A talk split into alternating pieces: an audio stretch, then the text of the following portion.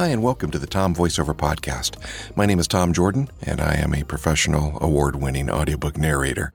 Each week, I come out with another book for you to listen to uh, that I've narrated, and this week, we're going to talk about Head Like a Hole by Andrew Van Wey. I do have free codes for this book, by the way, and I'll give you information on how to get those at the end of this podcast. I narrated this back in November and December of two thousand twenty-two. Before we dive into that, though, I know that many of you listening might be interested in voice acting, voiceover, or audiobook narration in particular. If you are interested, then I encourage you to do these three simple things. Number one, subscribe or follow this podcast, because not only will I be talking about the audiobooks I've narrated, but I also explore what it takes to be a voice actor in general. And two, head on over to Tom Voiceover dot com. I consult on the business side of audiobook narration, not the performance side, but I have sessions available where you and I can talk about what it takes to become a voice actor and if voice acting might be right for you. Also, if you're already a voice actor, I can give you the lowdown on what it takes to be an audiobook narrator. Finally, I have another podcast with really quick three-minute or less episodes called Tom Voiceover Quick V O Tips. Here, I take all of the audio from the over five hundred TikTok videos that I've got, and I created a podcast that will help you understand what it takes to get into voiceover, or, if you're a voiceover artist, help you understand a little bit more about what it takes to be an audiobook narrator. Again, the name of the other podcast is Tom Voiceover Quick V O Tips. Okay, on with the rest of the episode. Here's the blurb from the book, and you'll have to excuse me, I have a slight cold, so I shouldn't be narrating, and I'm not. I'm doing a podcast right now. It's the mid-nineties. Grunge and flannel are fading as the Spice Girls and Hot Topic conquer the malls. Cherry gloss glistens on the lips of the youth. Modems hiss as America comes online. And in a fog-drenched cove at the edge of New England, something terrible awakens when a fisherman reels in a gruesome catch, the remains of a young woman. Remains still pulsing with furious life. For Megan Monroe and her friends, this is how their nightmare begins. A wet whisper over their shoulder, a dark hand reaching out from the edge of their sight, and a name clawing at the back of their minds. A young woman scratched from their memory. To stop this devouring terror, Megan will need to mend broken friendships and reassemble her fractured past. From what stalks them hungers to remake itself in their image, piece by bloody piece.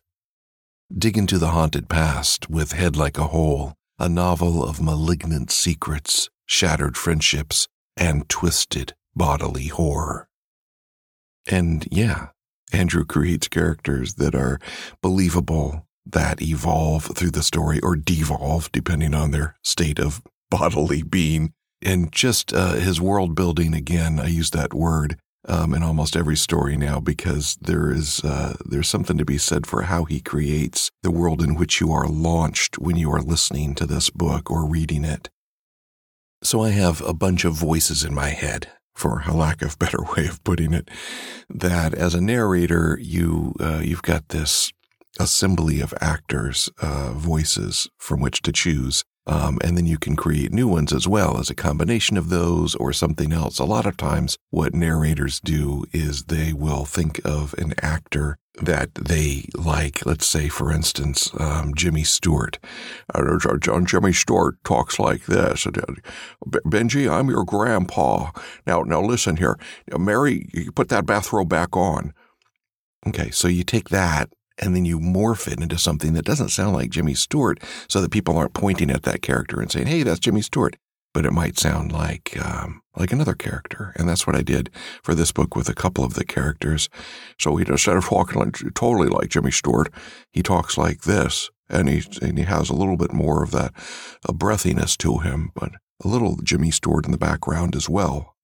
And that's how I morph characters from one to the other. I also brought up um, the same voice that I used in The Unkind Hours uh, of The Stranger. And he, he sounds like this. He's got that voice. That voice has been used in quite a few, uh, including uh, By the Light of Dead Stars, by the way. A little background information on that. Uh, yeah, what are you talking about? Get over there and do what you need to do. That one. which, uh, incidentally, is not easy to do with a cold and an already irritated throat. Then there's my voice, which is the narrator voice, which sounds like this that you're listening to right now. Sans cold. Or is it sans? Anyway, point being, um, and then uh, and that one usually carries over to the main character of the book as well.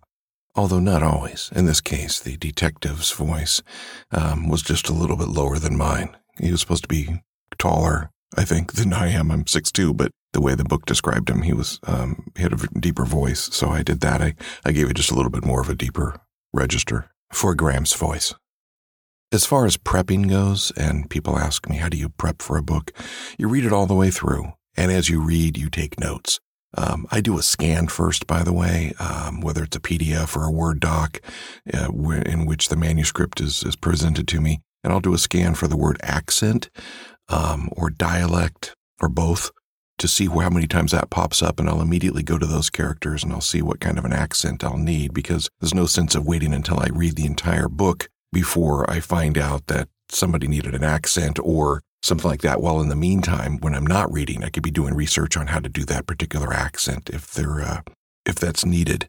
Sometimes, as we've spoken about in previous episodes, it's not necessary to to give a character the full-blown accent. You can give it a what I consider a dusting of an accent to give the idea that somebody's from a certain location or um, a certain ethnicity or what what have you. So that's that's something else. Um, in this case, the character of Oksana um, was supposed to be of Russian, Ukrainian background. And so I did my best to present that. And I'm going to give you guys a clip of her voice to give you an idea of what that sounded like. Um, again, not a real serious Russian accent, but something similar to that.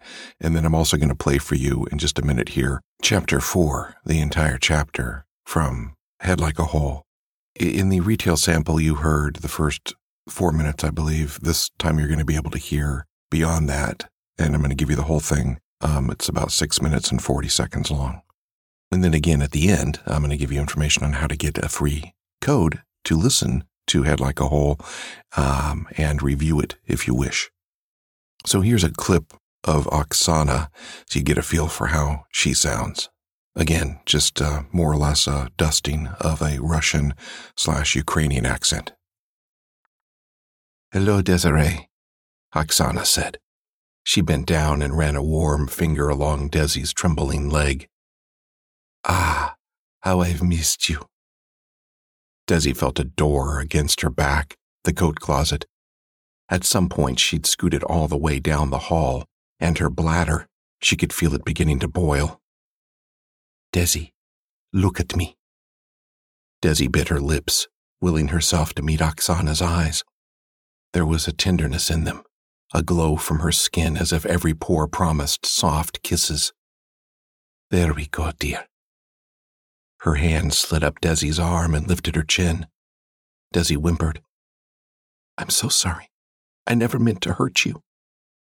"Of course you didn't. I know," Oksana whispered. Her voice breeze-like and as sweet as a peach. "But you didn't stop it." The tears were coming now, dripping down Desi's cheeks, warm, perhaps a little too hot. She choked out a question. "Will it hurt?" When Oksana smiled, there was no end to her teeth. "Terribly." So accents are a blast. And they can be frustrating at times as a narrator, voice actor in general.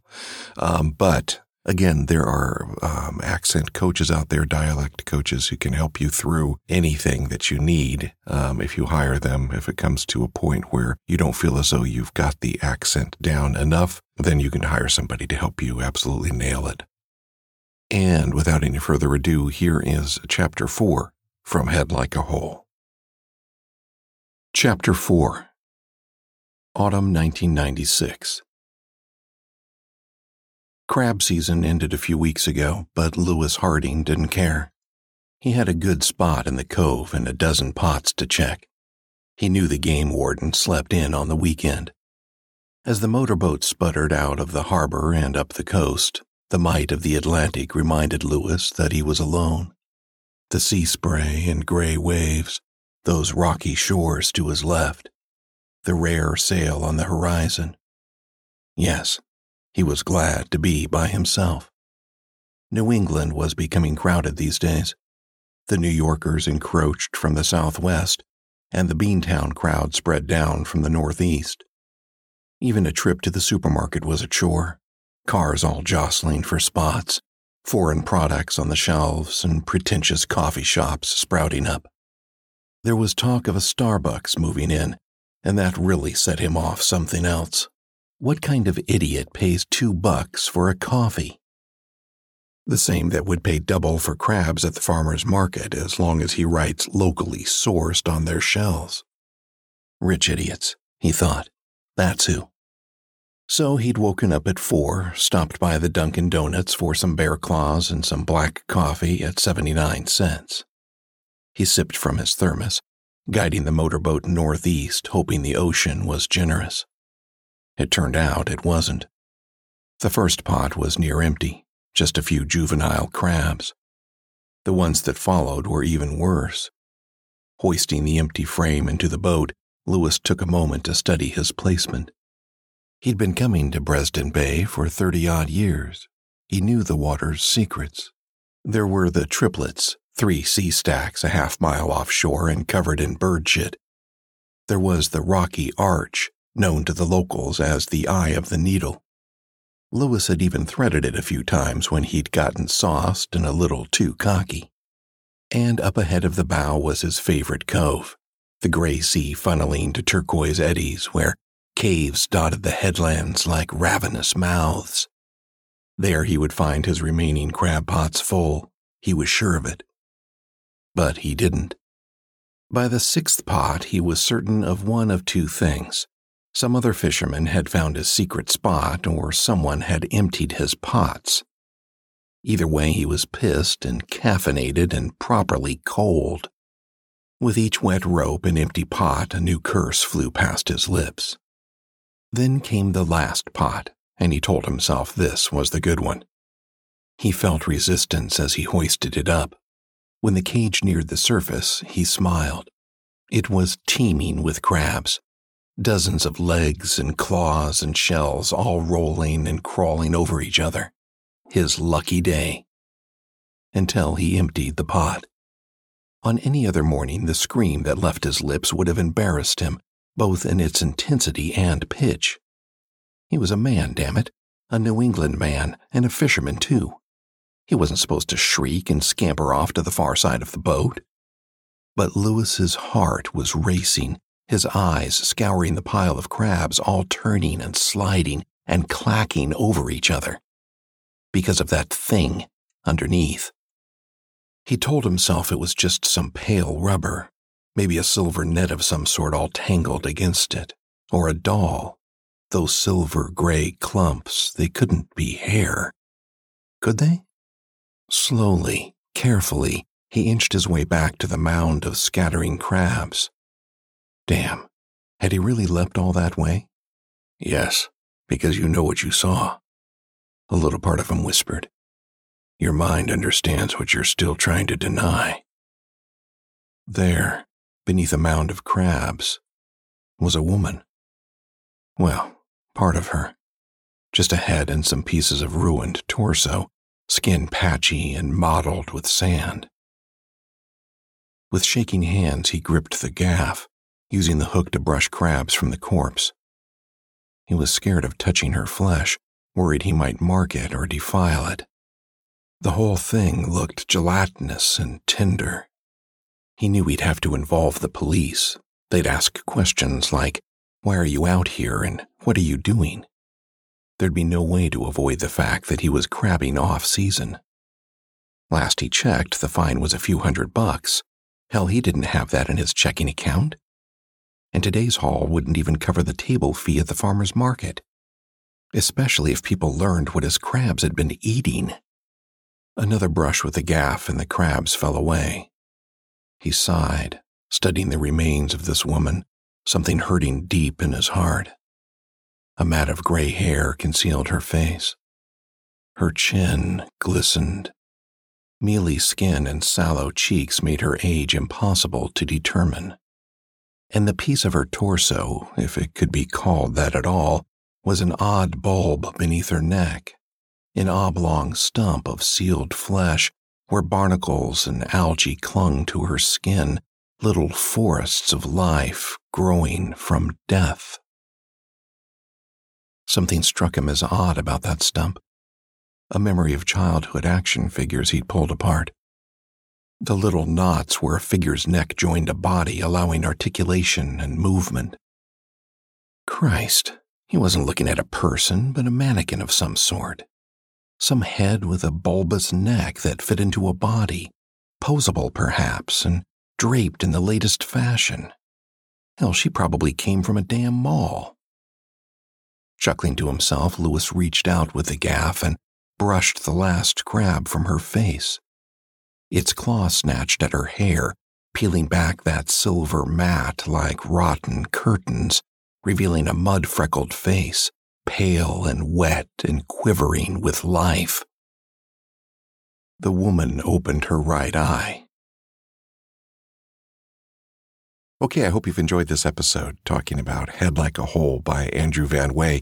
If you'd like a free code, where you can get a free audiobook from Audible for Head Like a Hole, send me an email, tom voiceover at gmail dot com. That's tom voiceover at gmail dot com. And say in the headline, in the uh, subject line, say Head Like a Hole, so I know what you're looking for. And uh, I will get you uh, a code back. Now, if it turns out that I run out of codes, which is entirely possible since this podcast is going to be up for a while, I will. Uh, I'll send you a code for another one of my books. Thank you for joining me, and we'll see you next time on the Tom Voiceover Podcast.